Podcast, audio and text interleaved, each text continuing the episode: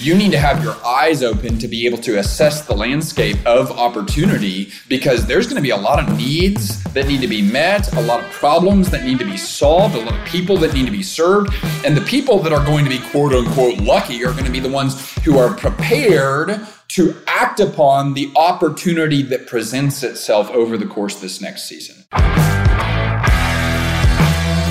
Well, hey there. If we have not yet met, my name is Alex Judd. I'm the founder of Path for Growth, and this is the Path for Growth podcast. Now, as a business, we exist to help impact driven leaders step into who they were created to be so that others benefit and God is glorified. And this podcast is just another iteration of how that mission comes to life. Now, today we're going to talk about a very relevant, time sensitive, and emotionally laden topic because today we're going to be talking about how to prepare for the impending recession, um, both as a business and as a leader. But before we jump into the content around this topic, there's two things that I wanted to make sure I got across to you, the audience. One of our core values at Path for Growth is the core value of alignment. And the associated tagline with this core value is that the message we give aligns with the way that we live. And so we always want to speak from a posture of experience, and we're not going to talk about things that we haven't done and been through. Simply put, I think it gets really, really dangerous both for the communicator, but also for their audience when they start to stretch out over their skis and talk about things that they haven't actually done. And so, with that being said, uh, I feel like I should tell you up front the last time the US economy went through a full blown recession, being the housing crisis of 2008, uh, I was in high school. And the one before that, 2001, everything associated with 9 11, I was in fourth grade, right? And before that, uh, the one that was in the 80s, I wasn't even alive yet. And so it would be worthwhile for me saying that. Now, now, that's the posture that I'm coming from. But here's what I have done that is kind of what I'm drawing from to be able to create this episode and share this content that will add value to you. Is over the past several years, as I've gotten involved in working in the business and leadership space, I've gotten to meet a ton of leaders, business owners, CEOs who learned a lot from all three of those recessions. And we could also add everything associated with COVID to that. And I've observed and seen leaders who absolutely thrived through these economic dips, but I've also seen businesses and observed leaders and even talked to leaders who experienced uh, failure or literally went out of business during these recession periods. And uh, just as kind of is my nature, I, have asked a lot of questions. What are the decisions that you made? What are the lessons that you've learned? What are the principles you've taken away? What are the things you're going to make sure you do differently next time? And these are questions that I've been asking for years and years and years and years from leaders of businesses of all stages, sizes, and industries. And as a result, and I'll tell you, I, I've kind of been doing that for myself because in my mind, I'm just thinking to myself, like, one of these things is coming. And although I haven't had to lead through one yet, I'm going to have to lead through one in the future. And so I want to make sure I'm primed, I'm prepared, and I'm ready. And, and so that's the posture that I'm coming from. But that's the first thing I wanted to tell you is that so much of what I'm going to be sharing from you today is what I've observed and learned from some of the greatest leaders that I know in terms of how they prepared for and thrived through recession. It's not the experience that I've had on my own, but I'll tell you, this is the playbook that we're going to be operating from at our business. Now, here's the, the second thing that I want to share with you is there is a lot of content out there right now that sounds something like 10 easy steps to recession proof your business, right? And, and they're telling you, we're going to make you recession proof as a human being. And uh, man, it's just, it's such good marketing. And at the same point, I just am very skeptical at anyone who claims to be able to see the future, to know what's going to happen, and to know exactly what you need to do to be quote unquote recession proof. So, are the things that I'm going to tell you to do out of this episode going to recession proof you? No, I, I don't know that anyone can do that, right? But what we are going to do is we're going to focus on one really important word, and that's the word preparation. And this brings us into our content. There's three principles that I want us to focus on before we get into the 10 actions associated with preparing for recession. Okay, so let's start with the first one. Good leaders respond to crisis Great leaders prepare for it. there was so much associated with the COVID 19 hysteria in 2020 that talked about how leaders need to be the people who respond to crisis and not react to crisis. And everyone was focusing on what's your response? And, and I think that that's really good. And I think, like the principle says, good leaders do respond to crisis. Here's the thing that I've observed through that craziness, but also from the leaders that I've been observing and walking with for years now, is that the best leaders that I know, they don't just respond to the crisis whenever it happens, they prepare for it. Now, does that mean they consider every nuance, every variable, and that they're literally structuring their business for the occurrence of a global pandemic? No, that's not what I'm talking about.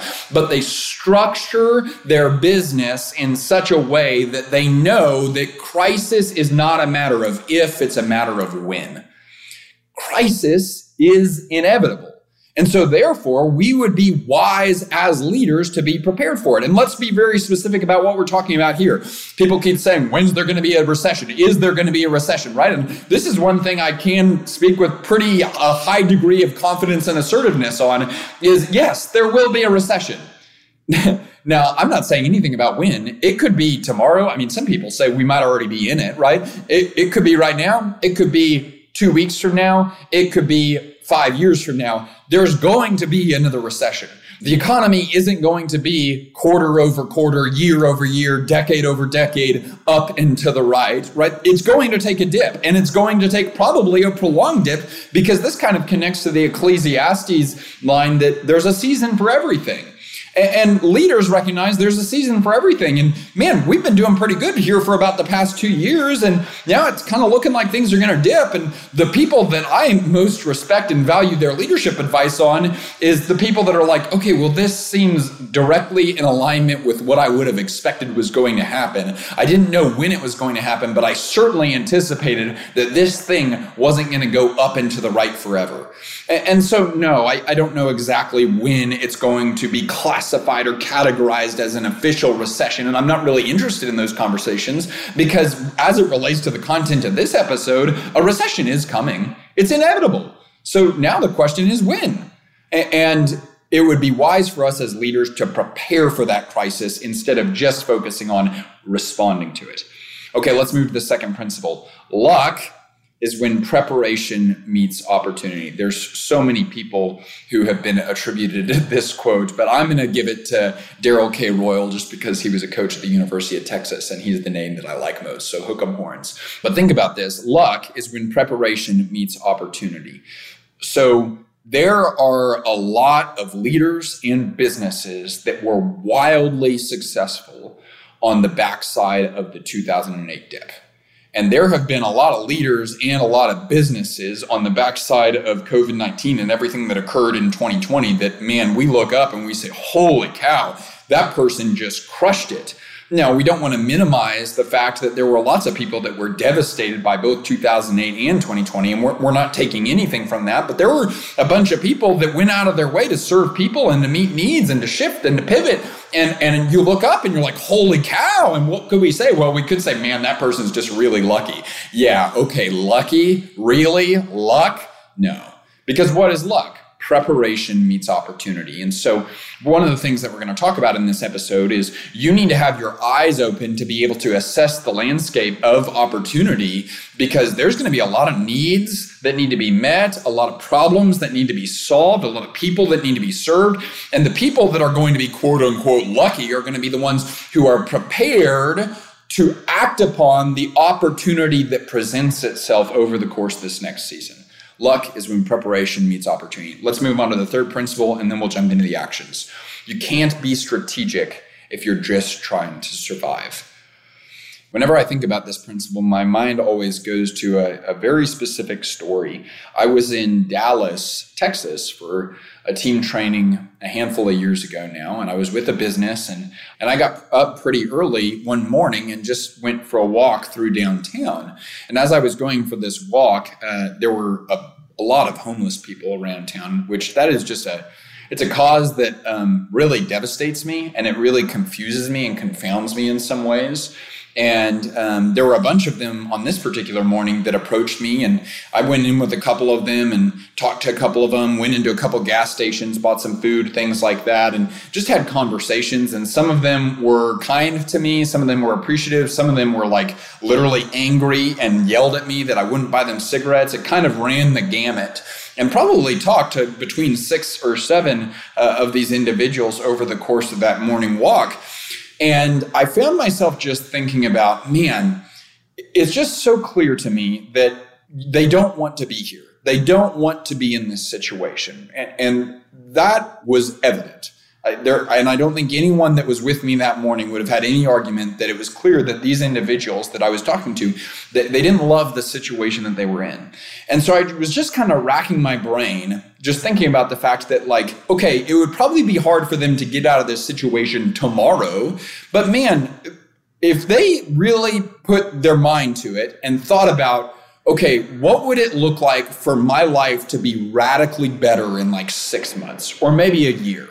And what would it what would have to be true for me to to get a job and to have a roof over my head and to have consistent meals and to be able to provide for my family? And and and it was just so clear that if they literally just asked that question I mean, it's possible. The ability for them to do those things, I really believed was possible because I, at that time, was talking to people every day who were literally telling me on coaching calls, like, I'm just looking for a person to hire, right? I'm just looking for someone that can do a job and show up reliably on time. And I was just thinking to myself, is it that they, is it that they don't actually want it? And I was like, I don't know that that's it because that didn't really line up with any of my experience that I had with these people that morning.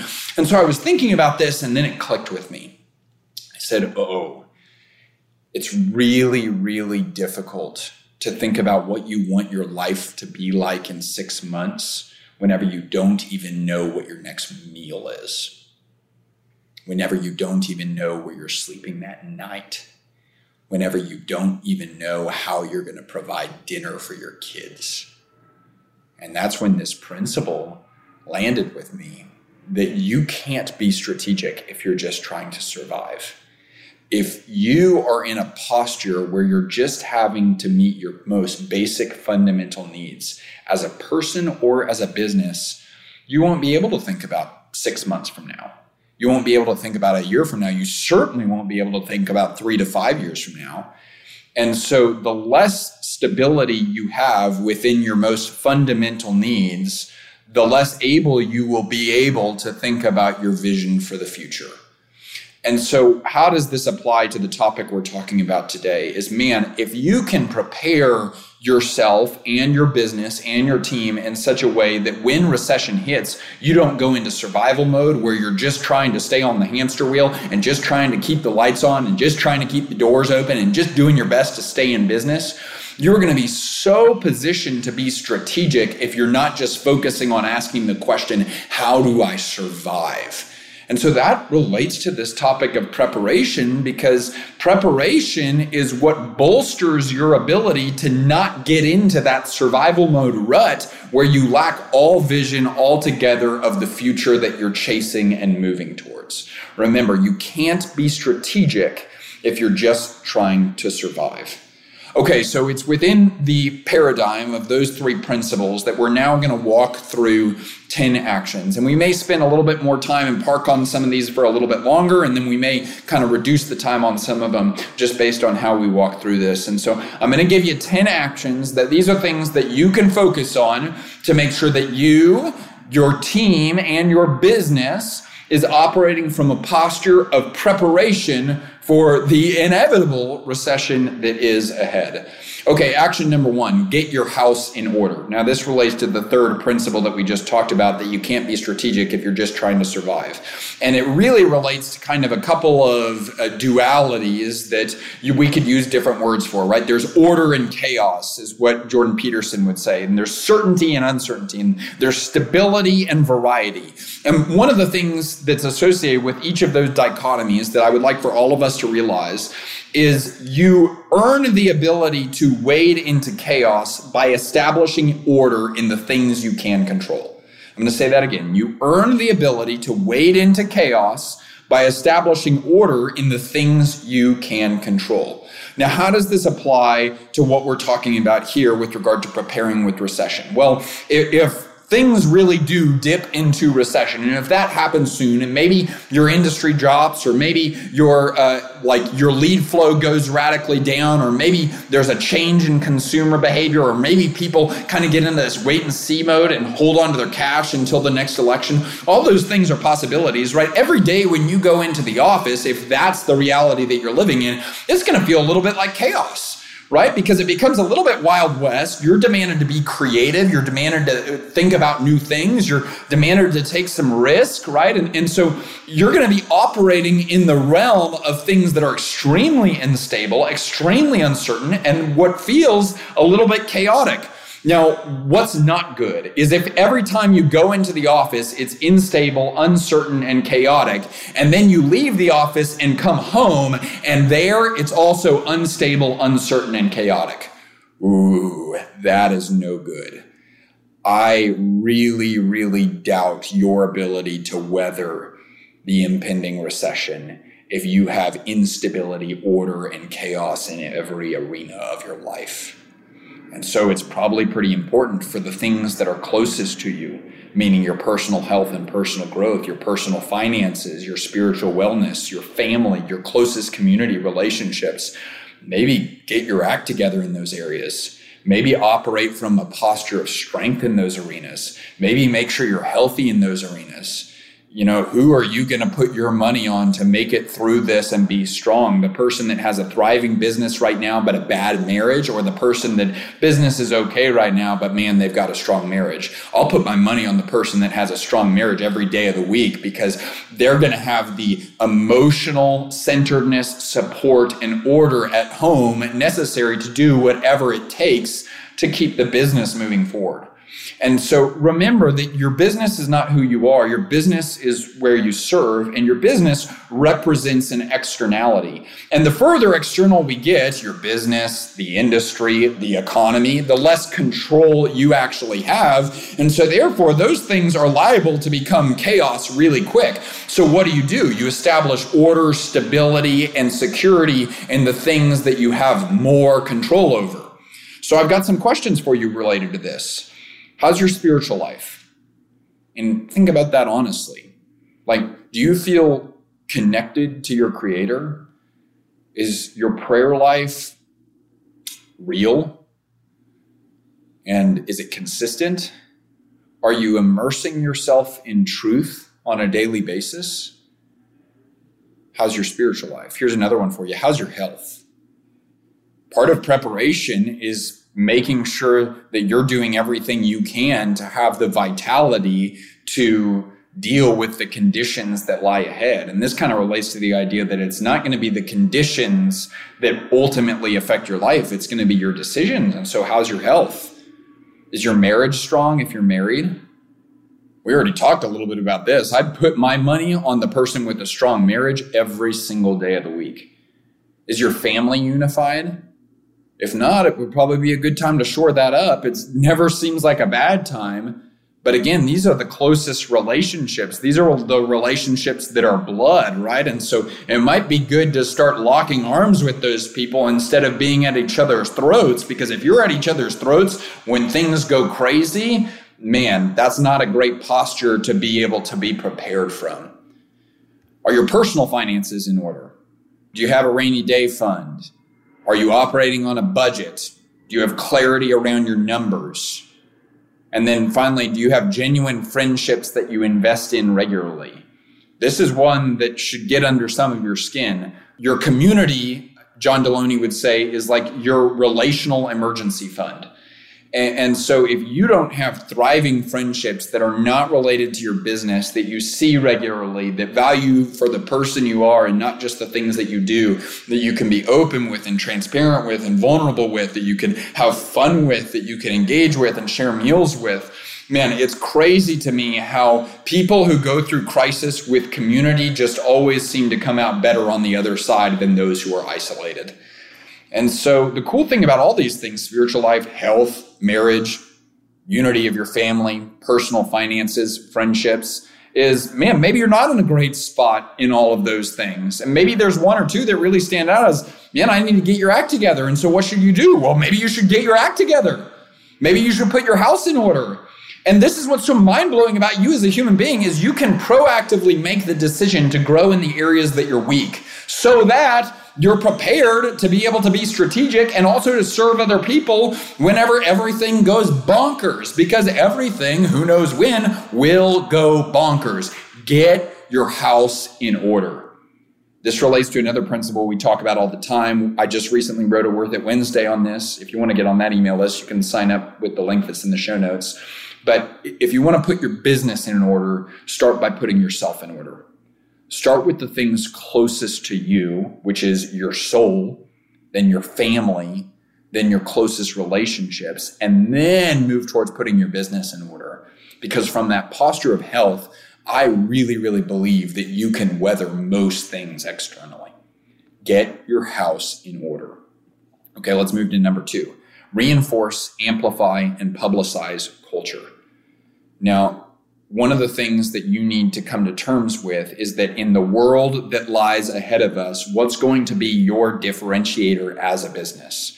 And, and really, this relates to the question which race are you going to run? Now, there's kind of two that I'd like to highlight. There's one race that says, I want to be the cheapest, I want to be the fastest, and I want to be the biggest.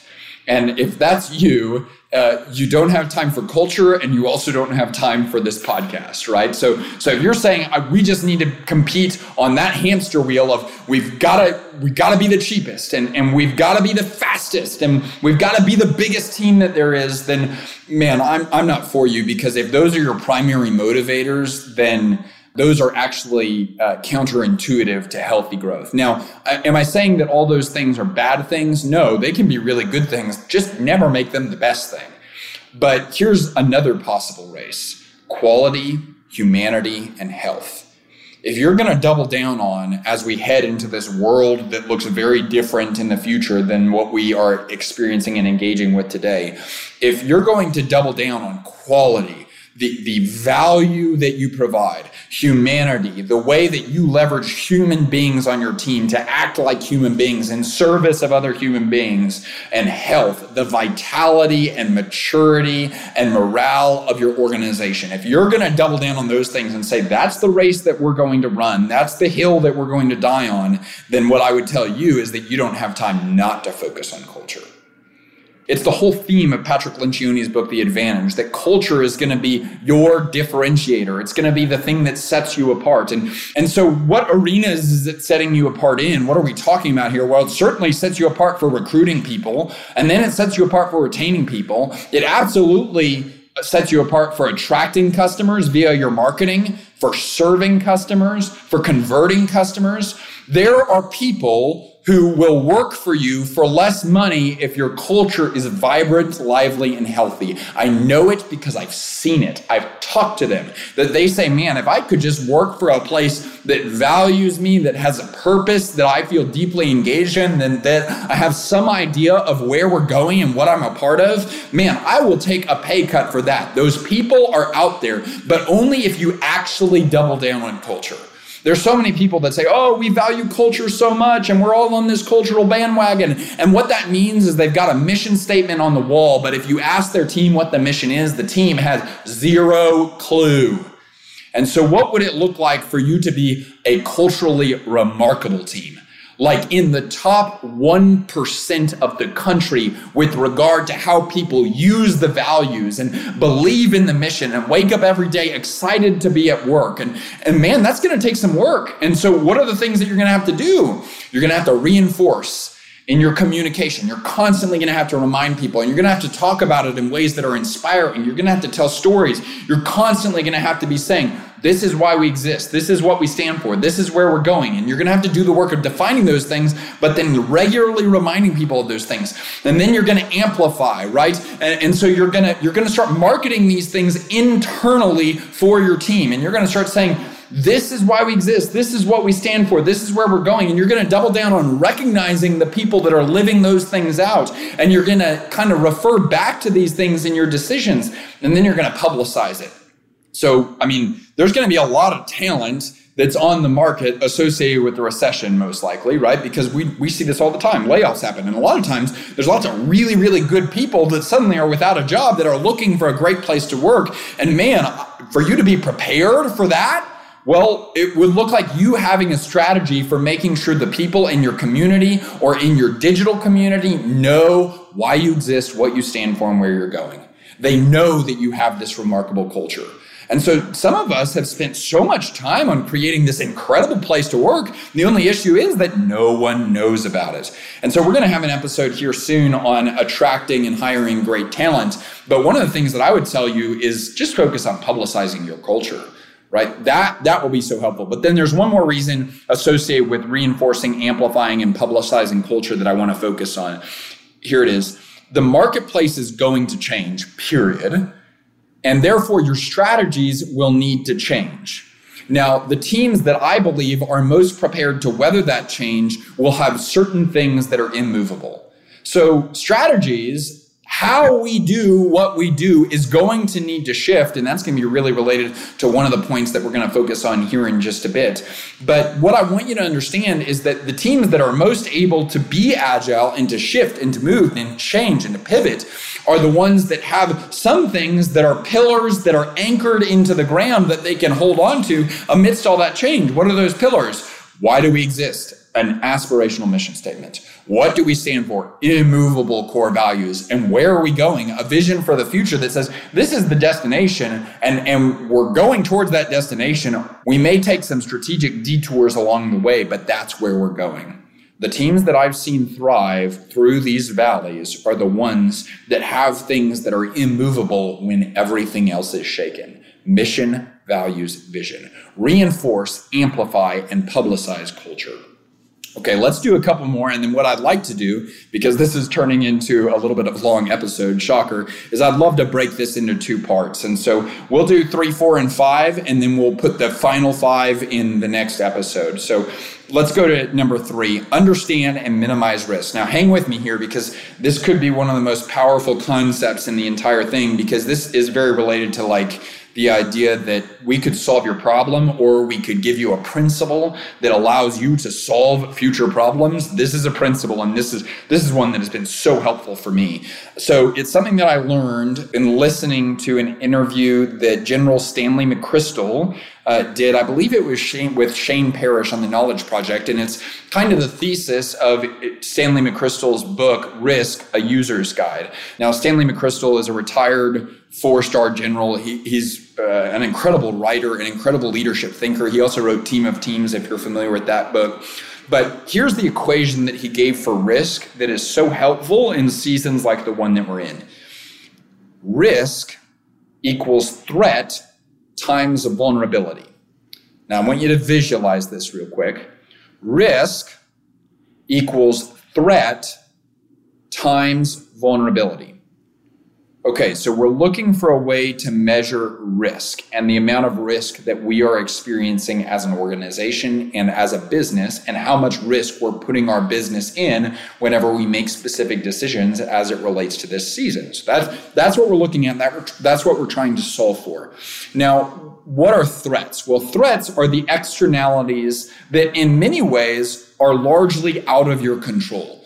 It's different things that could happen that if they were to occur, it would be a threat towards your survival, your well being, and your business's overall health, right? So that's the threat. Now, what's vulnerability? It's your ability to weather oncoming threat, right? And so it's the, the armor that you have in place, very related to what we're talking about right now, to be prepared for impending oncoming threats. So let's use a very basic example okay, someone's running at you with a gun. Very basic example, right? But these archetypal examples help uh, really clarify what we're talking about here. Someone's running at you with a gun. What would that be as a threat? Well, be outrageously high threat, right? I mean, probably on a scale of one to 100, that would probably be darn near 99. Now, vulnerability. What's going on with vulnerability? Well, on a scale of one to 100, let's say you're unarmed Vulnerability, probably really high, probably 95 to 99, right? Depending on how trained in jujitsu you are, right? Okay, now what if we say you're armed? Okay, probably around 50 now is where we're at in terms of vulnerability. Now let's say you're in an armored tank. Well, now your vulnerability drops darn near to zero. Okay, so threat is 100, you're unarmed. That's also 99 to 100, risk outrageously high. Threat 100, guy running at you with a gun. Vulnerability, well, you're in an armored tank. Vulnerability zero, risk zero. Now, here's what I want you to hear out of this. You can't always control the threats that will come at you, but what you can control and affect is your vulnerability to those oncoming threats. And so this relates directly to what we talked about in point one and point two, and honestly, everything that we're talking about within this episode. But some people focus so much on the threats that they can't control that they minimize the things they can do to reduce their vulnerability to those impending oncoming threats. And so, what are some actions you could take to put your business in a place where it can weather the oncoming threats? Because that is going to reduce your risk. And so, really, I'm not going to get really tactical with you here. I just want you to remember that as a principle. And I want you to think about this. And this would probably be a good exercise for you and maybe even your leadership team whenever you'll have some time together is just to write this equation on the board threat times vulnerability equals risk. And then make sure kind of y'all understand okay, what are some threats that are possible? You can't predict every threat, but you can predict some of them. What are some threats that are possible? And then what are some things we could do to reduce our vulnerability as it relates to those threats? Because that will reduce our risk. Threat times vulnerability equals risk. And the leaders who are prepared for the recession that is impending are going to be those who understand and minimize risk. Okay, we're going to focus on number four and then number five.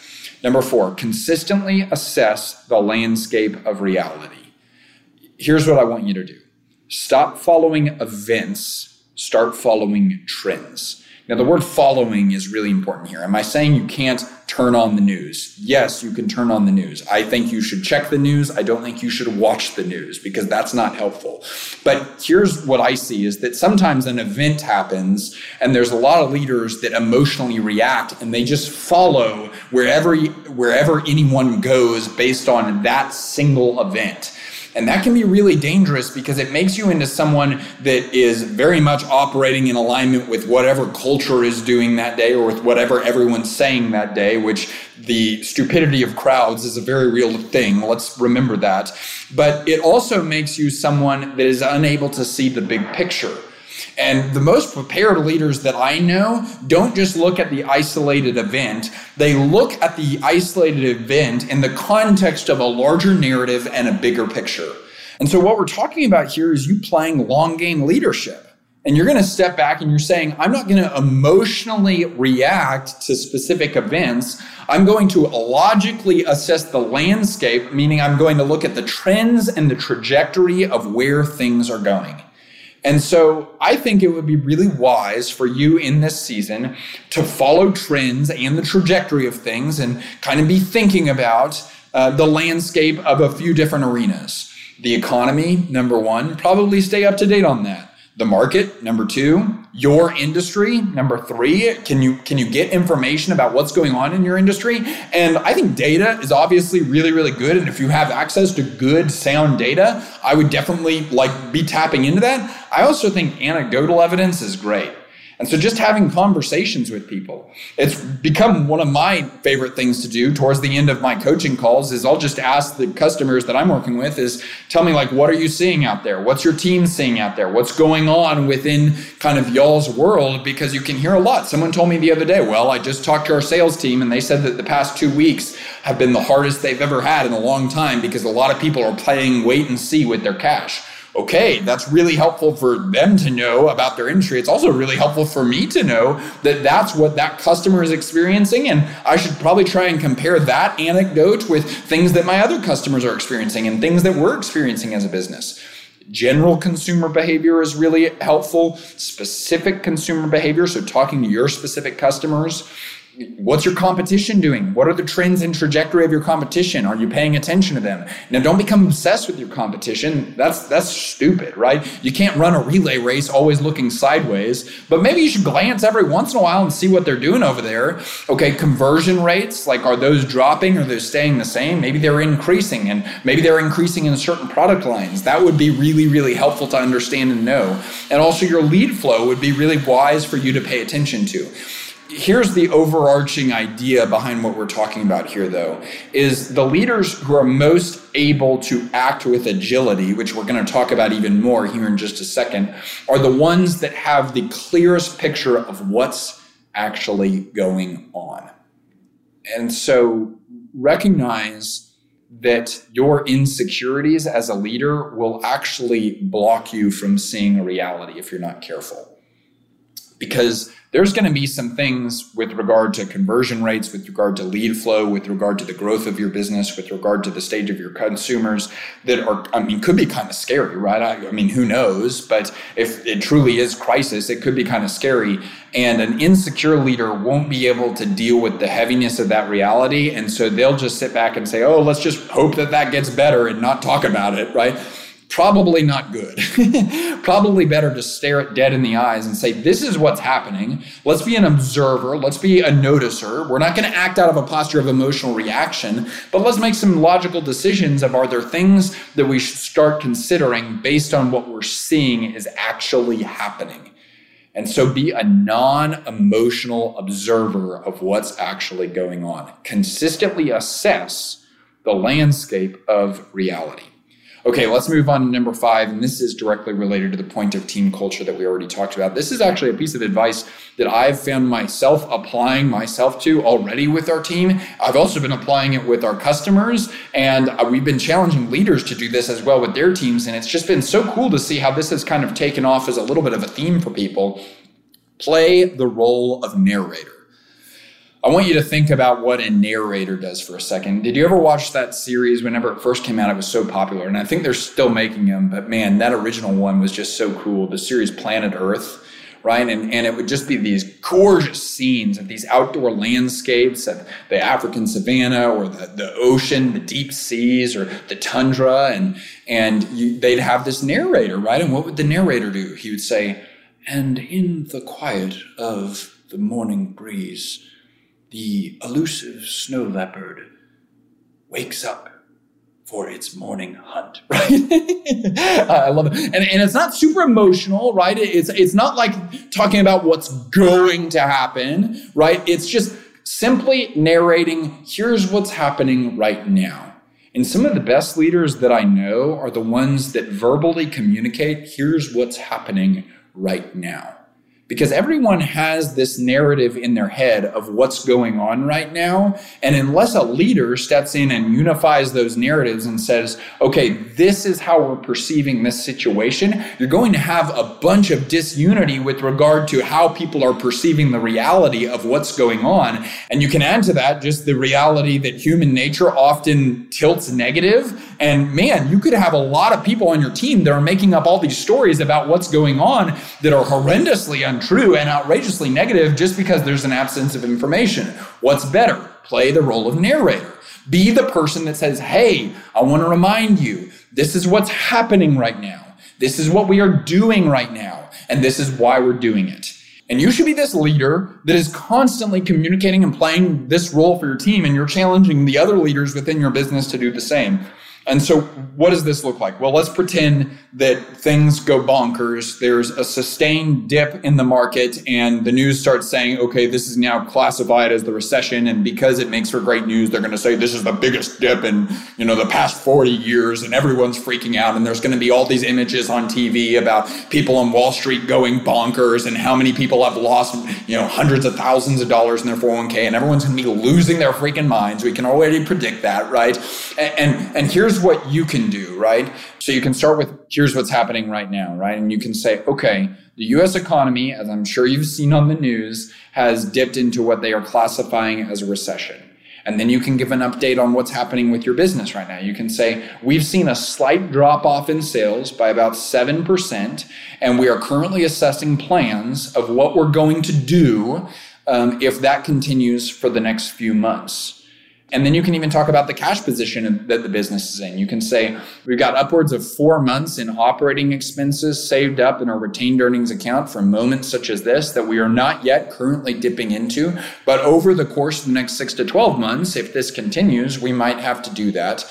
And in the meantime, this is what we are doing, right? This is the second piece. This is what we are doing. We are creating a list of contingencies compared to our current strategy to deal with the changes that are occurring within our customers' needs, within the marketplace, and within our industry. And here's why we're doing this. The reason why we're doing this is because we want to make sure that if this does last upwards from a year to 18 months, that we find a way to pivot our strategies so that we can continue to serve our customers well and meet the needs of the marketplace as it shifts and moves. And you see how helpful that is? What is that not? That is not this delusional leader that says, this is just going to be over in six months and we'll be fine, right? Because you don't know that. You don't control the US economy. That leader that is voicing the message that I just gave you is basically saying, this is where things are economically. This is there where things are for us. This is what we're doing, and this is why we're doing it. And those are all things that they can speak with a high degree of confidence on because those are all things that are true. Where you get in trouble as a leader is whenever you start leaving the role of narrator in this situation and you start stepping into the role of psychic that is telling the future. It's really not helpful. And so, again, the three things I want you to spend a lot of time talking about in this season, and you should just start this today, is just take some time to say, hey, this is what's happening right now. This is what's going on. And you probably watch the news. This is what's going on with all of that. And, and this is what we're doing in response to that. And this is why we're doing it. And that way, the narrative that exists within your team is one that you are a part of, and it's not some delusional negative narrative that isn't at all related to truth. And so you want to be a purveyor of truth within your organization. Okay, as we said, we're going to take this topic and break it down into a two part series just because this ended up being a little bit more extended than I anticipated. And let's be real, I should anticipate these things by now. But let's review real quick before we close out this one. We said that there's three principles as it relates to this topic of preparation that we need to remember. Good leaders respond to crisis, great leaders prepare for it. Luck is when preparation meets opportunity, and you can't be strategic if you're just trying to survive. And it's within that context that we're, we focused on five actions actions you can take. Get your house in order, reinforce, amplify, and publicize culture, understand and minimize risk, consistently assess the landscape of reality, and play the role of narrator. Y'all, I hope this is valuable. The final thing I want to leave you with on this episode is that a lot of times, whenever there's seasons like this, our natural impulse can be to operate from a posture of fear. And I just want you to remember that verse from Second Timothy that says, the Lord did not give you a spirit of fear, but of love and of power and self control. And I'm a big believer that that's the spirit that is within you.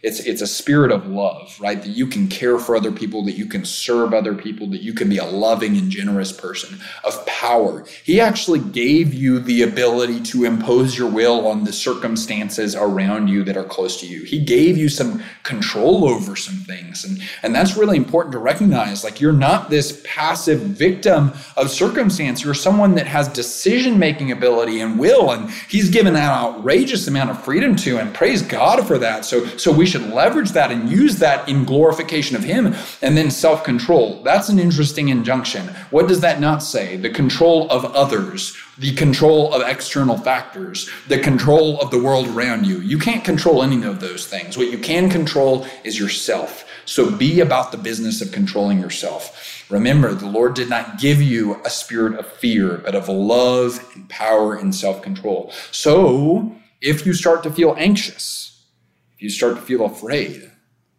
if you start to feel really concerned about everything that's ahead in the unknown future, know what you can know, but then also know that you can't know everything.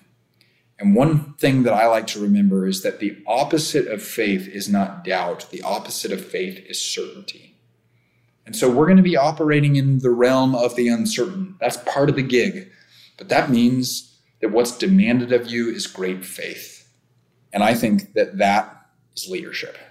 Hey, one more thing before we go. If you want more content like the content that we talked about in this episode, we send out an email every single Wednesday called Worth It Wednesday. Uh, I don't really like email that much because I don't think it's worth your time or worth your energy. So every week we try to send out one email that actually is worth it. We call it Worth It Wednesday, and we send you a principle worth learning, a question worth answering, and a recommendation worth taking. You can read it in under three minutes. Y'all, if you want to sign up for that email, you can do so in the show notes of this episode or at you know this. We're grateful for you. We're rooting for you. We want to see you win. Remember, my strength is not for me. Your strength is not for you. My strength is for service. Let's go. Let's go. Let's go.